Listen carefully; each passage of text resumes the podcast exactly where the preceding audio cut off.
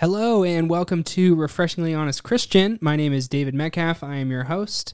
And today's episode, we've got an incredible guest, Justin McRoberts. He's a singer, songwriter, author, speaker, and retreat leader. And he's on the show today to talk about his new books. One is called May It Be So, the other is called Prayer.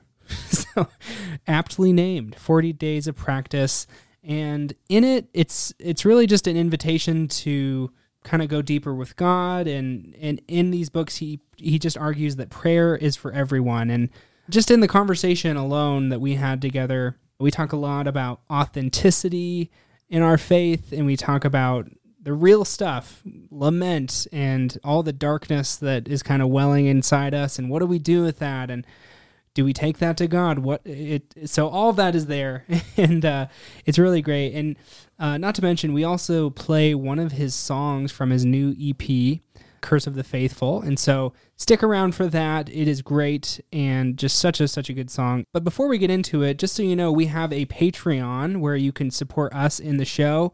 If you get anything out of these conversations, uh, then I would definitely encourage you to check out our little Patreon page. You can go check it out at patreon.com slash refreshingly honest Christian.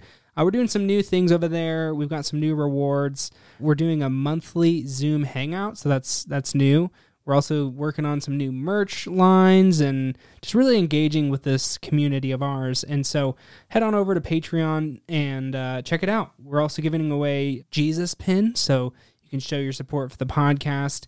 And uh, if you like the show, well, it's it, it means a lot. So there's that. And uh, so uh, enough plugs for the Patreon. But yeah, again, it just means a lot if you want to support the show. So uh, without further ado, here is my conversation with Justin McRoberts. Enjoy.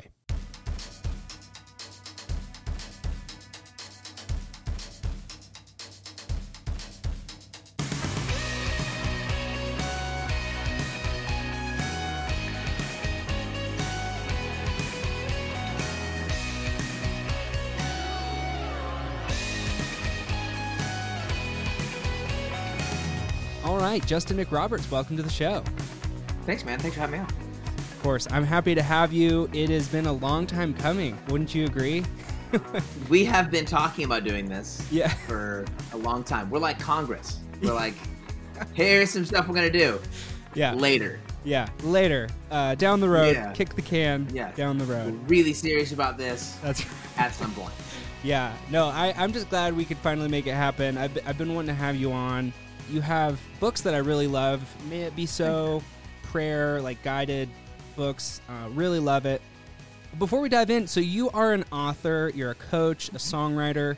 You also host the At Sea podcast. Yes. And you wrote these books alongside Scott Erickson, also known as Mhm. Scott the Painter, at Mhm. Instagram. That's where you can find him. But Yep. he illustrates your words in just such a, a great way. I'd like to talk a bit about he that today, but I really Yeah. do love it. I just have to say, I, I always like when I whenever I talk about somebody's book, I want to like upfront be like tell you what I love about it. So Good. so it's it's so beautifully done. I feel like authors don't often hear enough praise because like you you go off in a writing shed or something and you do it by yourself and then you want to hear some affirmation. Come on, there's nothing Yes. wrong with that. I I agree. Give it. Give, give me. So I really I'll have. I have found it helpful when I found myself not having having the words to pray and it's kind of like speaking in tongues, you know, like the lazy man's Hmm. prayer. I don't know, like Yeah. like Yeah. I'll take that. I get that.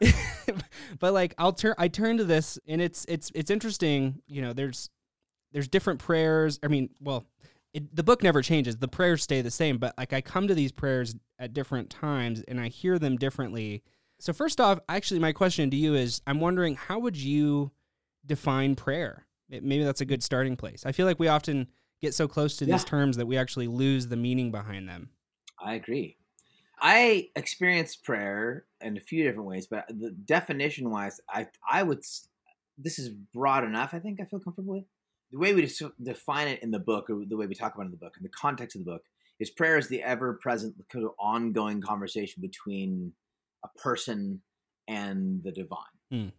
So it's, it's so prayer in a sense is always there's always something of prayer happening and then there's the intentionalization of prayer which is like so we talk about the practice of prayer the the particular motion the hand a hand folding or kneeling or silence or speaking out loud those are the those are the functional elements of prayer but prayer is the thing that is constantly true which is that as a human being i am continually in relationship some way shape or form in relationship with the divine Mm. so there's an active element to that that, we, uh, that I would rather call a practice of prayer, but prayer is that connection between people and the divine. I would tack onto that at this point. I would I would also say that the prayer is the ever-present, ongoing conversation between a person and God and themselves. In other Mm. words, that it's not just this, yeah. but the prayer is also a thing that as I insofar as I'm I'm in relationship with myself in the context of my relationship with the divine, when I practice prayer,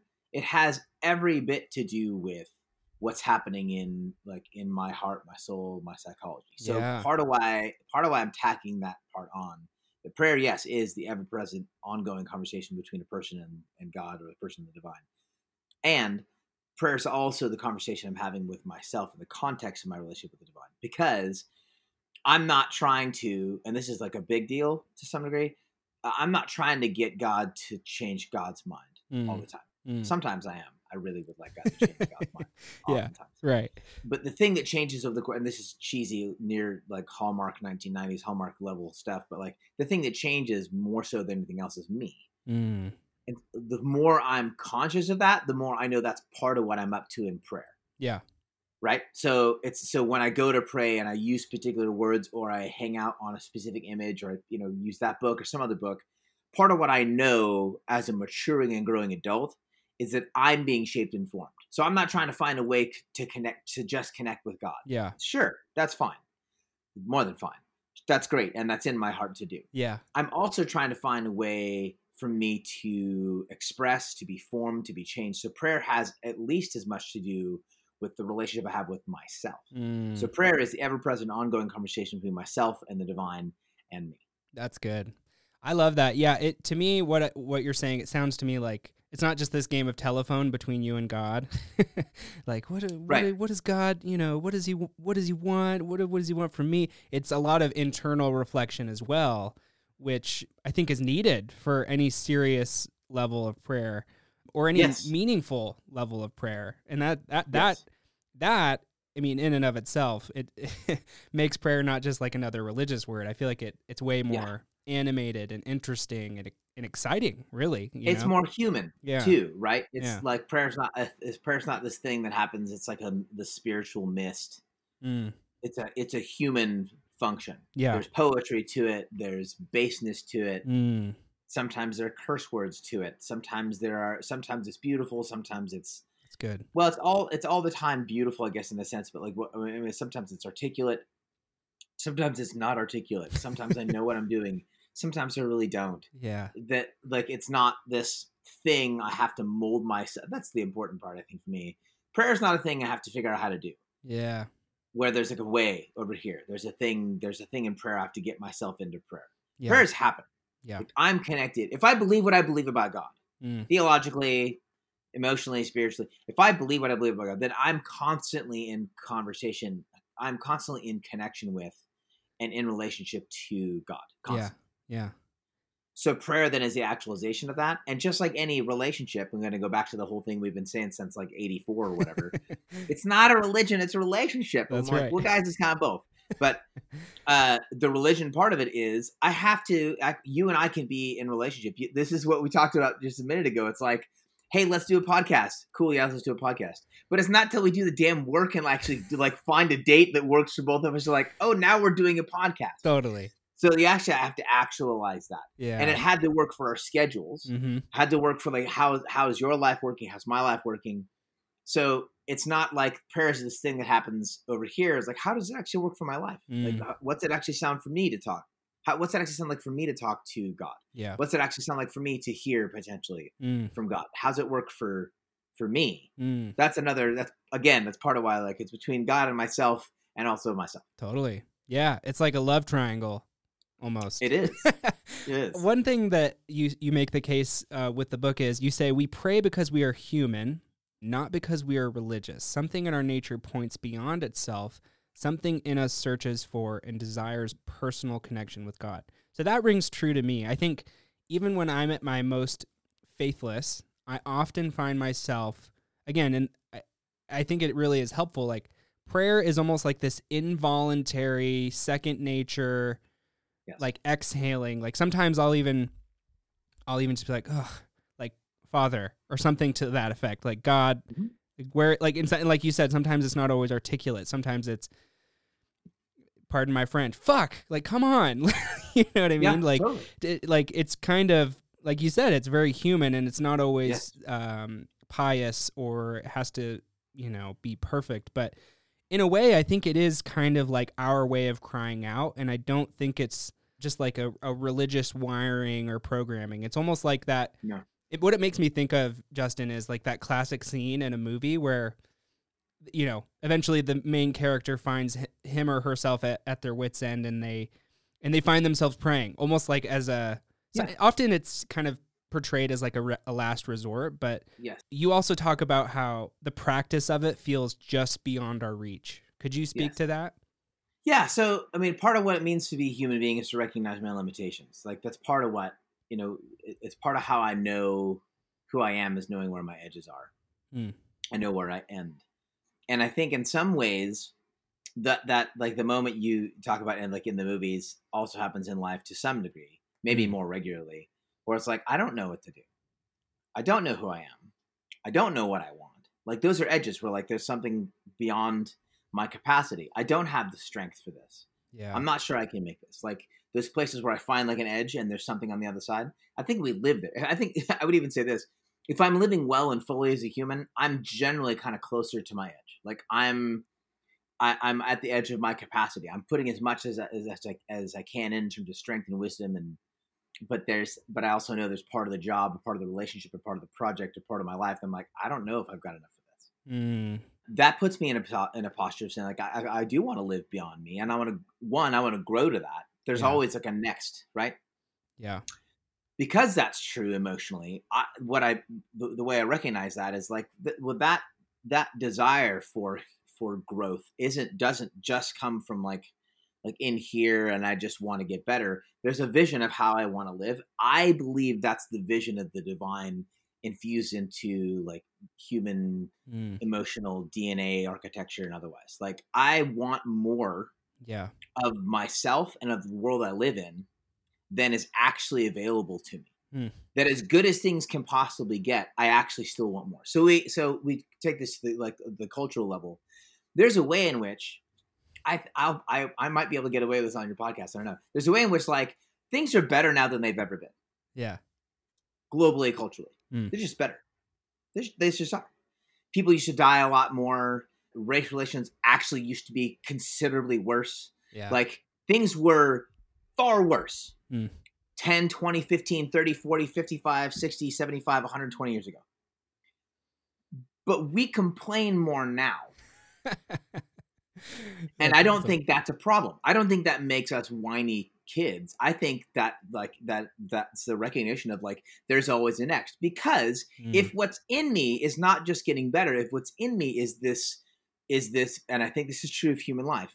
If what if what's in me, if what's in us is a vision of what we call the kingdom of like all things made whole, right, true, just, equitable, the whole nine mm, then like there's always that's the actual drive. It's not just like, hey, stuff's broken, I'm not okay, and I want to get better.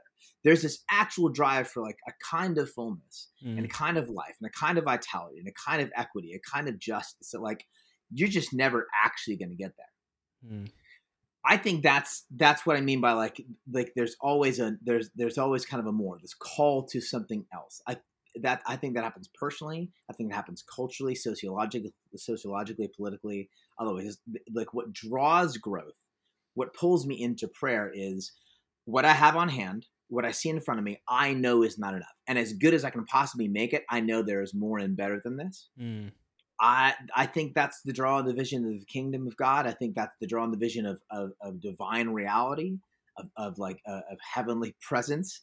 uh, around and among us and through us, and that's what we tap into when we practice prayer. Hmm. Yeah. Yeah. One of the things you say that I really resonate with is like when you were a kid, basically, like I just remember, I remember you saying like you get so distracted by how to do it right that you never actually got around to the to the business of praying, yeah. like because yes. you couldn't set up set it up correctly. Like, what do you think for for many of us gets in the way of of again like kind of enacting this practice? I think a lot of it has to do with that. I think a lot of it has to do with like th- there's a way in which I think I'm supposed to do it, and I think it's usually one of three things. Usually, one there's a way there's a way I think I'm supposed to do this thing, and I don't think I'm going to do it well. Mm. And no one wants not almost no one, no one wants to do an important thing poorly. Yeah. So if I don't think I'm going to do it well, uh, I probably won't do it at all. Like if I'm if I'm convinced I'm going to blow it and I know that it's important, I probably won't do it so mm. I dissociate from. It. Yeah, that's one. Two, there are results I think I'm going to get, or a way. Yeah, I'll get. I guess this is the other two. Is so two. There are results I think I'm going to get. Ways in ways in which I think if I do this, then this will happen. Yeah, like externally. If I pray, if I pray well, then this mountain will move, and this circumstance will change, and the my you know my, my life and well-being will be more secure if i like there will be particular fruits yeah externally it's the benefit and then when that Yes, and then when that doesn't happen, it becomes an obstacle. And the third thing yeah. is I'm going to feel a certain way in it. Mm-hmm. If I do this, I will feel this. So when I give the talk that the book, the the first book came from, uh, I you know I, I'll put up the most recent Google image search for the word prayer. And if you just Google image search the word prayer, it's sunsets and glowing and like this glistening and it's usually you know sometimes there's a big cross in the background and someone and someone's like this or mm. like this and there's like this ecstasy to it it's warm. Yeah. But then when you go to pray it feels you know your knees hurt. You can't sit like that for very long. It's a little bit cold outside. The sun is not setting. It's really quiet except for all those terrible voices in your head telling you all the things you don't want to hear about yourself. Yeah. like it doesn't look it doesn't feel the way it looks. Mm. so the things that keep the obstacles like I, I it doesn't feel the way i want it to feel. The things don't move when i want them to move and i think i'm going to get it wrong. Those are generally the three obstacles that keep us from prayer. Yeah. Yeah i there's in the book you're also encouraging people to not just rely on these guided prayers which are really helpful. One thing that jumped out at me i think towards the end and and i think it was the prayer book is you you talk about how you know, countless people have said to you, I didn't know it was okay to pray this way. I didn't know it was okay to use my own words and make something up. Yeah. I think many of us are sort of like accustomed to in Christianity, like we have, you know, we have things like we have the sinner's prayer, we have the Lord's prayer. There's like titles to prayers, almost like with songs, yes. you know. Yeah. But you say, I don't think Jesus offered this prayer, uh, specifically the Lord's prayer. Lord's prayer. Yeah, yeah, as a way of saying, here are the exact words to pray. Use use just these words in in this particular order, or you're going yes. to get prayer wrong. I think with right. that, Justin, what I love about it is there's some permission giving going on there. I think. Yes. Would you agree? Yeah. Oh yeah. Absolutely. Which I think is what Jesus was trying to do, or at least in part was was what was Jesus was trying to do with the prayer he passed down to begin with, which is which was to say like, hey, here's a framework that these aren't the specific words I want you to use. Here's a framework mm. that gives you like a guideline, a place to to like they're the boundaries or whatever. It's like the here the again here are the edges of the thing. Yeah. Here's and and play around within here. Like I don't I don't think it was a matter of like just just stick on this thing. I, th- I think it was a matter of like listen, there's a particular shape to this to some degree because there's a specific relationship. Yeah. But here's a framework that can kind of keep you in place totally. so that you can pray the way it actually works for your life. So mm. recognizing who you're talking to recognizing the sacredness of the moment recognizing that before you ask for the things you want that you live in context and so like there's a kingdom coming and so before you get to like hey here's why i showed up because i want the stuff recognize your life is in context and the god you're talking to is good. Mm and in the context of all those things like there's a there's an invitation to like pray as because when you then you look later on in the life of jesus when he actually goes to prayer he doesn't pray like he doesn't pray it, it was you know the last uh, the bit about uh you know in the garden of gethsemane the way john records the prayers of jesus he's not praying the lord's prayer Like he doesn't he doesn't do the, the words the way he says them, but he prays in this kind of structured freedom, which he was inviting them into. Mm, yeah. That's really good, man. Yeah, the thing that I love I think most about a lot of these prayers, at least to me, is they seem very personal yeah. and particular to you, but yeah. they're also really universal and quite relevant, I think, to a lot to what a lot of us are feeling inside, you know? Hmm. And at one point you talk about in the prayer book that anger, sadness, and disappointment are not signs of a of a breakdown of faith nor weakness in faith. You talk about how expressed as lament, again, like another kind of like a religious sounding word, but expressed as a lament, they can mm. be necessary a necessary act of faith. The ability yeah. to communicate dark thoughts and negative emotions can be a sign that a relationship is strong and we aren't afraid that our feelings, heavy as they might be, will sink it. Frick, yeah. man. Come on. That's so good, man. Do you mind Thanks, unpacking that a little bit? Yeah, I mean, even recent, I get to give recent examples. I mean, like someone asked me, I do a, a, an every Monday Q and A at Instagram, and someone asked me to define true friendship, and I said, you know, true friendship, the way I understand it, is like when you have not just seen but endured mm. the worst of me, and not just stayed but committed to helping me get better. Yeah, that's to me true friendship, which means then, like you get to have to get to have to. If we're talking about true friendship, you get to have to see, hear, experience like the actual like the actual worst. Mm. And let's be honest, nothing draws the worst of you out. Nothing draws the worst of me out, I should say. Like being in a relationship in which I feel free to be my worst. So we hurt the people we love more than we hurt anybody else. Mm. And that's because the more I let down my guard, the more I allow myself to be to feel free, the more like I get loose with my protections, I get loose with my defense mechanisms, I get loose with my I just I kind of I get I just I, I start let actually letting my hair down. Mm, right? Yeah. Yeah. And then you get to hear me snap at you when like that's actually the anger that's in me. That doesn't come from you. That's not it's not you. It's not that you piss me off. It's like, "Oh, you're you've got some anger." Yeah. Yeah, I've got mm. some anger. And you get to see that cuz you've been here. Yeah.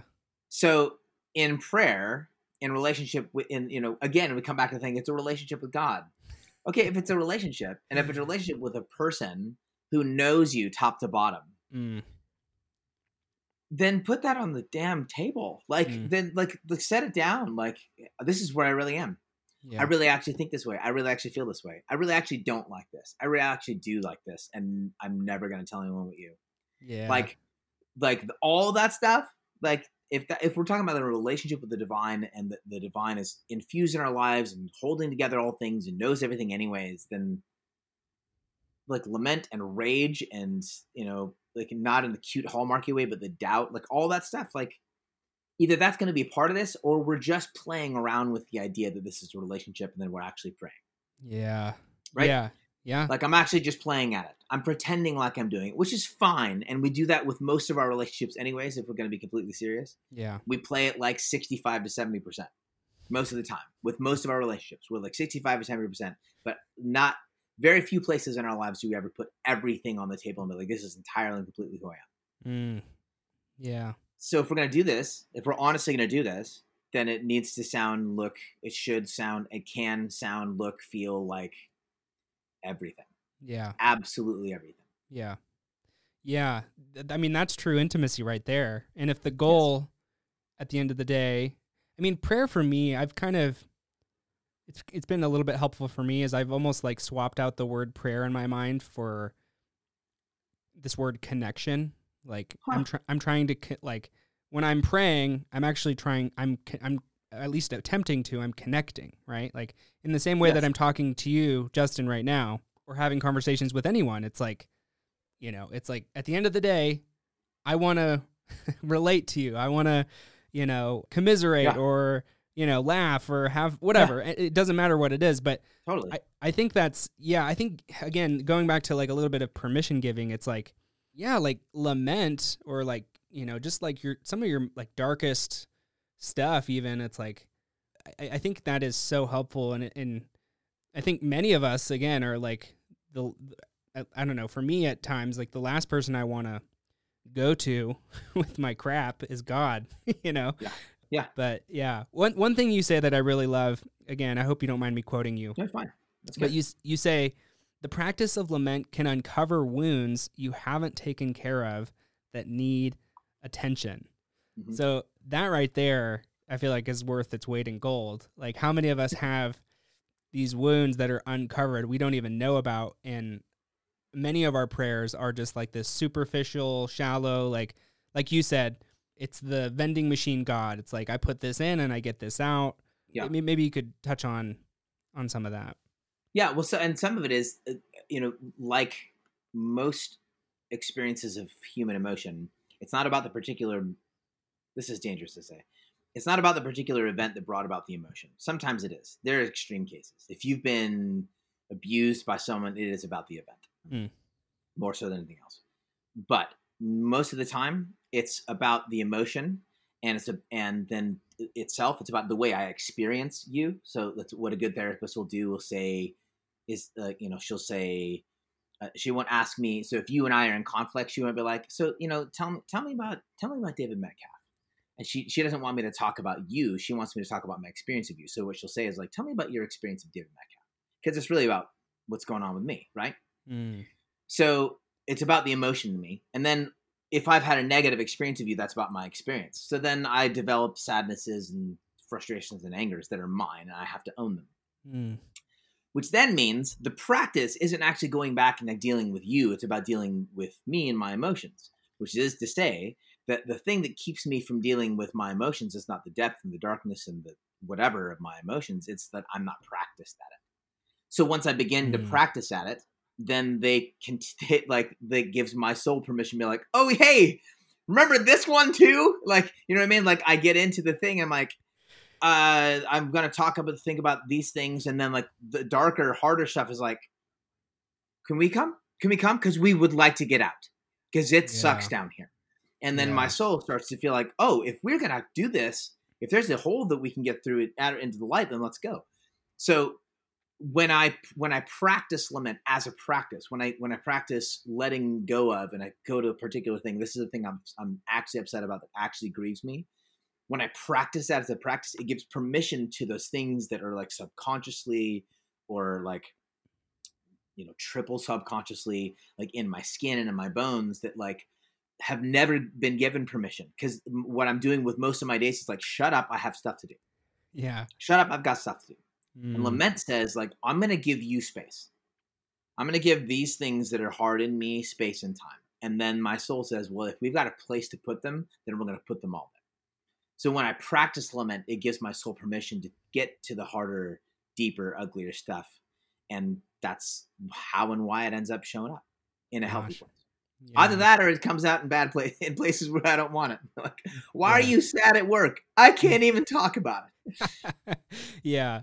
Yeah, I think dealing with your wounds is something I mean maybe I'll just speak for myself here. Is something that I'm not particularly good at and something that I'm trying to do even with some of this podcast, you know? And I think the more that we give ourselves permission again, it's funny how much permission needs to be given in these con- sort of contexts, but it's like even just being aware of wounds or, you know, all that good stuff. I just man, I don't know. I just it's it's just really helpful having a view of prayer is like it's actually helping you heal at the end of the day, Yes. you know. Yes. So that's that's great. So going back to the book, would it be all right if I shared just a few of my favorite little um I would love that. Yeah, tell me cool. about it. So, okay.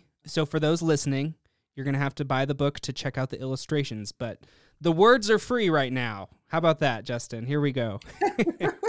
I'm in. Here it is. So, um, prayer number two says, May I cease to be annoyed that others are not as I wish they were, since I am not as I wish I was. May I cease to be annoyed that others are not as I wish they were, since I am not as I wish I was. Do you mind unpacking that a little bit? Like what maybe Yeah, I can talk about where it comes from. yeah. So instead of you know doing the thing where I'm like, hey, this is what that prayer means, because you know it comes from a place in me, and hopefully it, what it does is it gets into someone else's life and draws something out of them uniquely. But my at the time I wrote it, I was part of a church leadership team in whose church culture was in pretty serious disarray. Mm. So there's a lot of conflict. And because there's a lot of conflict, there's a lot of blame. Mm. That this is this way because these people are this way. This is this way because this is this way. And what I paid attention to, what I noticed in me specifically was when I thought about what it was I didn't like about how someone else dealt with something, that something was me. Mm. Like I didn't like I was I didn't like the way I was being handled, Mm. Which then goes back to that great therapy question. It's like, so what does that say about you then? Yeah. Oh, okay, great. um, That's great. I'm not I'm not as patient as I want to be, which is why you come off as so freaking impatient, as, as so as trying to my patience. It's not that you irritate me; it's that I'm Yeah. irritated. Mm. And if I'm irritated, that means I'm irritable. So that's Yeah. about me. So Yeah. I'm not the way I want to be, and that's what Yeah. makes it difficult for me to Yeah. handle you. Yeah. It's where the prayer came from. It's like I needed to recognize that the most of the strife I have interrelationally is because I'm not the person I want to be. It's not because the world doesn't work the way it should. It's because I don't handle the world around me the way I would like to. Yeah. Yeah, that's so good. I feel like it's uh the re- I think the re- even maybe if I could speak to the reason it re- resonated with me is because Yeah. like, like you mentioned with blame shifting. And I think I I can certainly be accused of even with this podcast some of like finger pointing. and I think there, you know, there's some kicking and screaming and a little bit of necessary stuff that that is there, but I think what it does is it even gives you con- it gives you back the control that you forfeited. Meaning Yes. everything is wrong with the world, but like you can only control what you can control. Yes. And so when you look back on like, okay, well look at yourself. Like the reason that you're so mad is probably because you have some stuff that you, David, need to deal with. you Yes. know? Yeah. So it's yeah, it's this is just it's good. I love it. Thanks, man. Yeah, I'm glad that resonates. Okay, moving on to the next if that's okay with you. Oh, yeah, I'm ready. Prayer 10.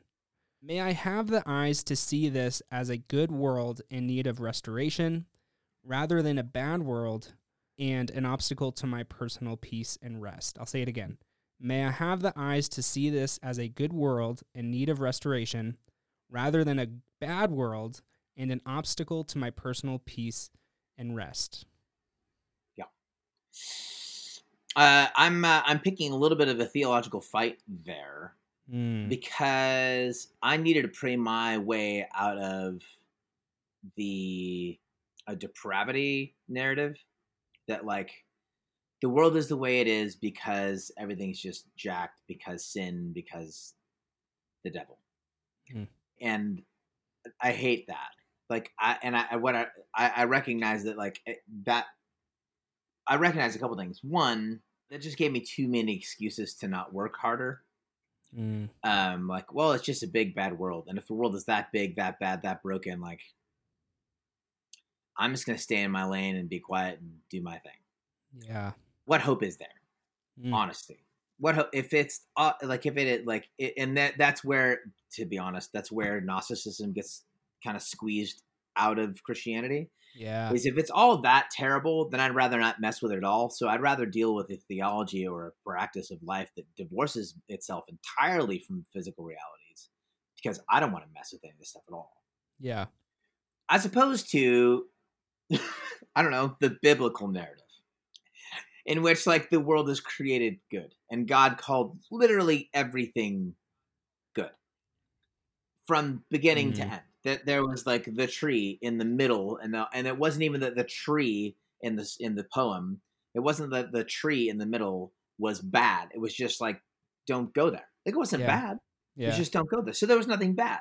There was a decision that was made, and it had to do with perception. It had to do with like, the way they saw the world, and they deciding like what was good and what was evil. I needed to pray my way out of an era in which like I believed the folks around me who who said like things are as bad as they are just because they're awful and the world sucks Mm, because it made me feel powerless and I don't like being powerless. Secondly, because I was actually having a lot of positive experiences in the world that I was just denying. Like Yeah. I was actually having a hell of a time. It was great. I liked college. Like yeah.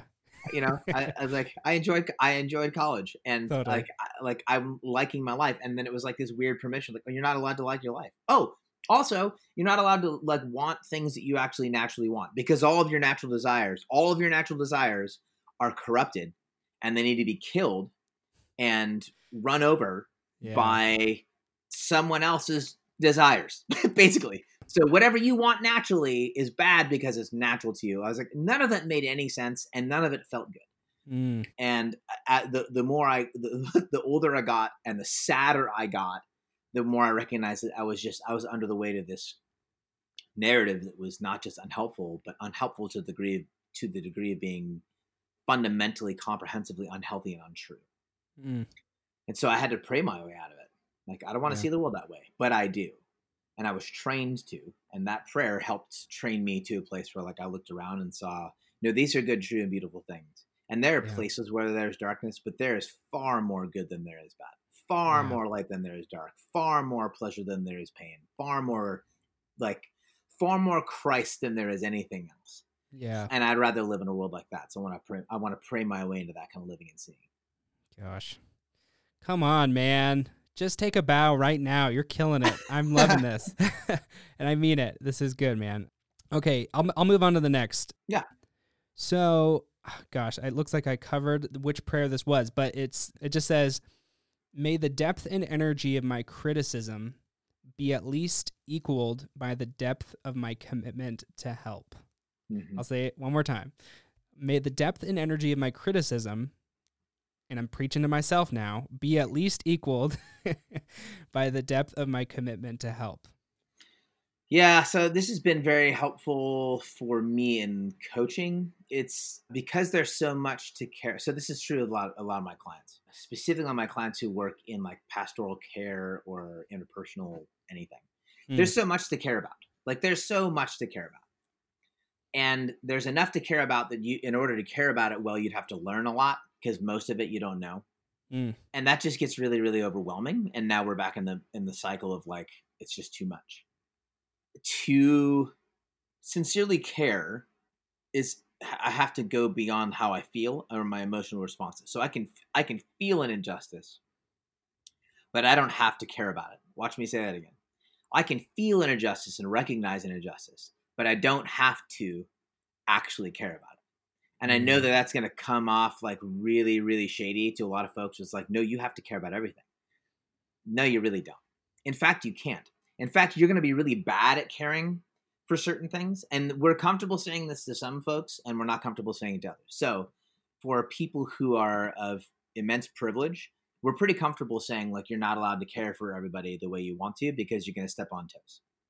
Right? Like, we're there already. We've been there. We're the, the whole, like, when helping hurts thing, and, like, you know, folks who send kids to Mexico just to do it. And then, like, all, like, we're comfortable saying, like, well, you can't that's not good care. Okay.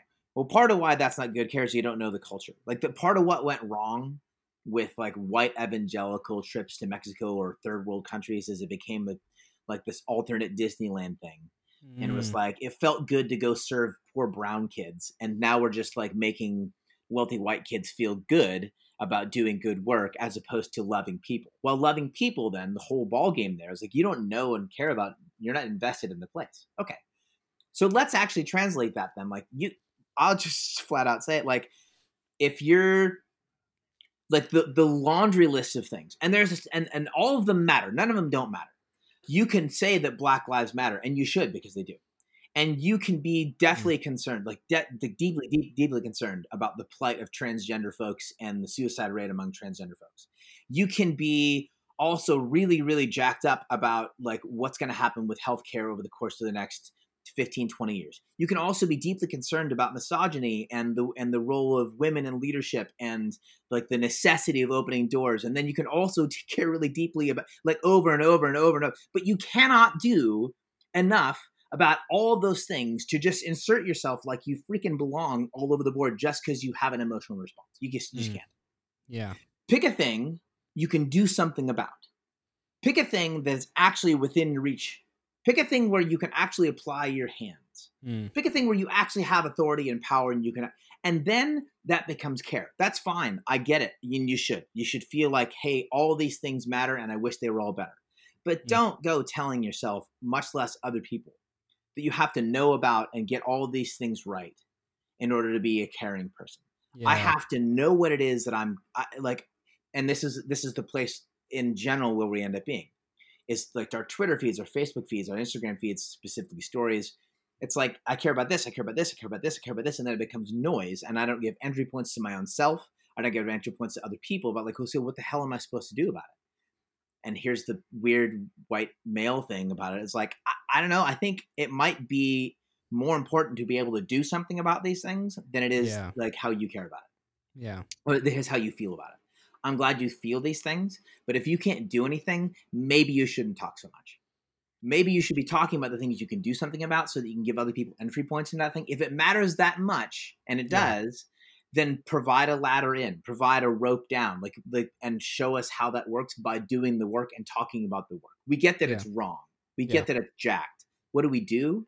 Hmm. Uh, that's the that's the actual learning curve. So that's where that comes from. Is like yeah, there's a lot to care about. There really is. But maybe Yeah. I should really only be talking about the things that I'm doing something about because then it becomes culture and then it be, then then it's a matter of leadership and transformation and not Yeah. just my emotional response to the world in which I live. Yeah. That's good, man. Yeah, I Yeah, there's so many battles and there's so much there's so much like you said even like you know, it's a good world that's just in need of restoration. Like there's a lot that needs restoring. there's a lot of work to do, but uh, you know, at the end of the day it's like what can you actually commit your hands to Yes. and you know like because I because I, agree with you i mean there's a million things that i'm passionate about but i often find myself even shutting off at the mouth and being like well this is wrong and that's wrong and it's like well Yeah. okay at the end of the day what are you doing to actually make a difference or whatever so yeah, that's good man Thanks. by the way i just want to say i've also been listening to your latest ep Oh, cool, man. the curse of the faithful it's so good i have to say i'm not just trying to butter your bread here you've got a great voice That's cool, man. Thank you very much. I've actually been finding myself lately listening to it, actually, even in preparation with for this conversation, but also just Cool. going through the book. But yeah, my favorite song is "Loving You." I have to say, Oh So- man, thank you. Uh, that's Yeah. a re- that was a really fun song to record. actually, so this is just an aside. Would you mind if actually if we played it at the end of the show, or you're not going to sue me? No, Okay. do it. I would love that. okay, I'm All not right, cool. sue you. Yeah. yeah. you never know. I don't know. No, So I would love great. that. That would, that's I'm honored by that. Awesome. All right, so let's move on to the next. We've got a couple of listener questions. We'll we'll kind of fire through these. I know we got to wrap up Sure. soon. Yeah. All right, so the first one is his books bring words and images together to communicate something beautiful and powerful. Little compliment there. Which comes first, the images or the words? Well, functionally, the words came first for both books. So I wrote, I wrote the books, and then as I either finished prayers or finished whole books, like I would hand pieces to Scott, and then he would either pair an existing image he had or or create something. So functionally, the imagery came second. What Scott and I talked about is that language actually comes from imagery. In other words, like the reason there are to some degree the reason there are like you know 17 different words across the english language for the same kind of experience is because it's like this image or experience is happening in my psychology and my soul and my and the word is just as a it comes second so emotionally psychologically spiritually words do come second words are the way i talk about more fundamental primal realities so that's emotionally but with regards to the books the images came second because i wrote it first Mm, Got it. That's great.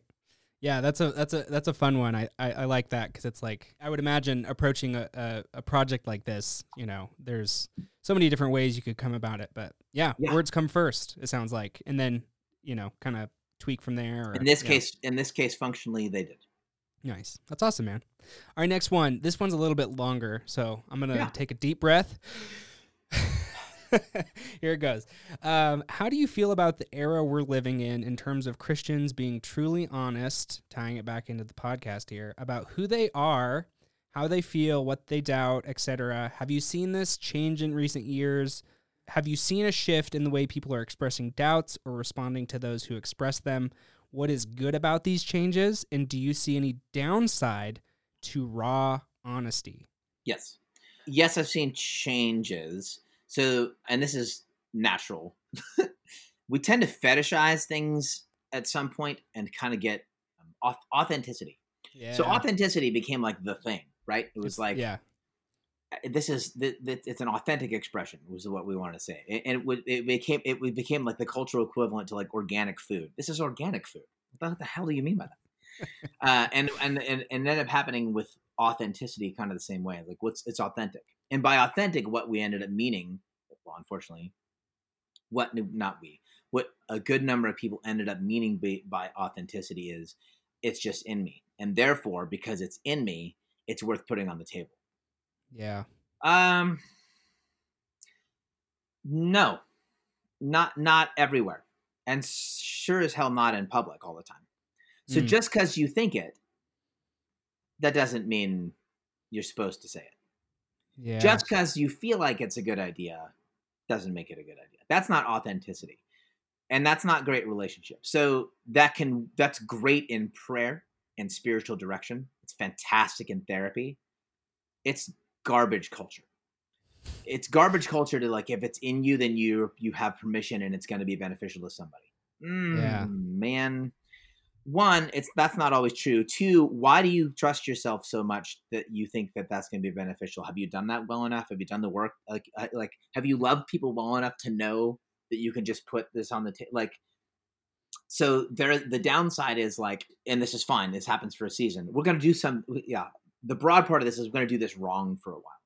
yeah. And part of the way we do this wrong for a while is, in general, it just became a value to say what's on your mind. This is my critique, and it's Yeah. enough to make it. It's enough for me to just just be authentic.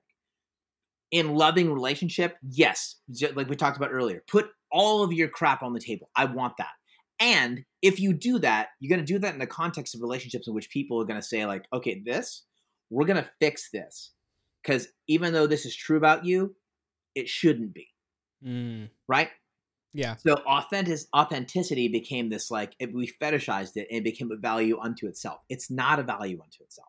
Authenticity is a step in the direction of wholeness. So for so moving in the direction of wholeness, it should be wholeness we're seeking, which comes with things like discipline, comes with things Mm. like transformation, comes with things like repentance, comes with things like like overvaluing other people's experiences of us more, so than we do our experiences of ourselves. And authenticity replaced all that and has for a good like seven or ten years. So that's a thing that is new-ish to me in terms of like religious practice and it's and it is kind of the downside. I think that will change as folks begin to actually take have to take ownership of their cultural corners and lead as opposed to just complain or as opposed to just critique that season is coming where like a lot of the stuff we wanted to die has died a lot of stuff we want to go away has gone away. A lot of the structures we want to see uh, crumble have crumbled, and we're all going to want something next and new. And what we're going to find out is that next and new thing is now on your shoulders. So your authenticity, which helped tear down some of these structures, was a good thing for a season. And now you're going to have to change and grow and get rid of some of the things that aren't great about you in order to build into what's next Yeah. that's that's kind of a long like you know two steps further than the question was headed answer to the question no, that's great. it was Yeah. yes it is good to just be honest about what's going on in us and or authentic it's not enough and it's never Yeah. Yeah. Yeah. No, I, I honestly, even with the intentionality, even, even in naming the podcast, refreshingly honest, it was like, no, there's a modifier there. Like, yes because I've, I've so classically seen a lot of people who just say like, oh, I'm just being honest. And, and I'm just like, no, you're being a dick and you're, you're, you're being like, you know what I mean? Like, yeah. So I, I think, yeah, authenticity is important, but you can also just be a steamroller in, yes well, and again wholeness is the ballgame. like authenticity honesty being who i am all that stuff is like that's great Mm. if if it's a stepping stone if it's if it's a part of the process to wholeness in Yeah. the same way that confrontation is a great part of relationship if i'm invested in the relationship Yeah. right Yeah. if all i Yeah. do for you is be like here's where you're wrong bro Yeah. this is where you're jacking it up if all if that's all i do that's not a relationship i'm just noise Yeah. right Yeah. and you don't care if Mm. i'm if i'm not invested in your long-term transformation you don't care what i think about you and you should Yeah. but if i'm Mm. saying hey man i love you Mm. and you know that and you know that i do And because I do, and because you know that, we're going to talk about this. Mm. That's something you'll be like, okay, Yeah. I- I'm interested in that. And that's Yeah. where culture changes. That's where lives change. That's good. All right. Well, let's let's let's land this plane as we always say. Just last bit here. So, where can we go to keep up with you and your work, Justin? This really has been a great conversation. I feel Thanks, like man. we just we really just scratched the surface. I'd love to have you back sometime if we Yeah. can make it happen. But Totally. yeah, where can we go to find you? I'm everywhere. So if you go to any of the places, I'm there. So Instagram, I'm pretty active. I post every day, usually usually twice a day at Instagram. Same thing at Facebook. There's a personal page and there's a, a page page at Facebook. So if you just search my name, both things will come up. Cool. Twitter, I'm there. I'm not there as much. I'm there some. And then like the hub is just justinmcroberts.com. But I'm kind of anywhere you want to be online. Awesome. I'm like this. Awesome. I, I'm I'm like I'm like the NSA in that way. Um, I'm really anywhere you are online. That's beautiful. That's great. Awesome. Well, Justin McRoberts, thank you for coming on. It, it's My been a pleasure, pleasure. Thank you for having me. All right, there you have it, my friends. Thanks so much for tuning in to yet another episode of Refreshingly Honest Christian. What'd you think? What'd you get out of that? Some good stuff, I hope. I am a big fan of Justin's, and I'm glad we could finally get him on the show. And I mean, that sounds like I'm judging. I'm glad we could get him on the show. Period. Not finally. I mean, it was a long time coming, Justin, but we did it, and I'm happy we did.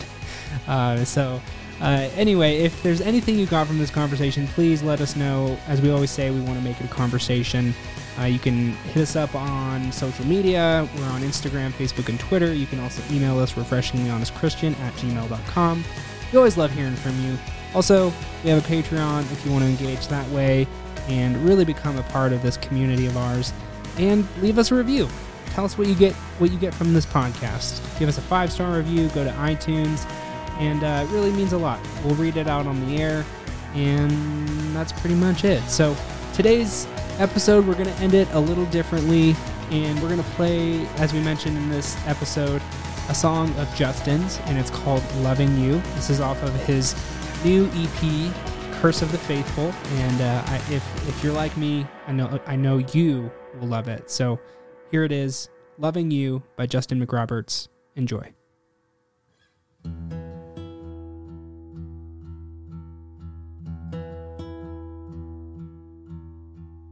Loving you was easy before I had learned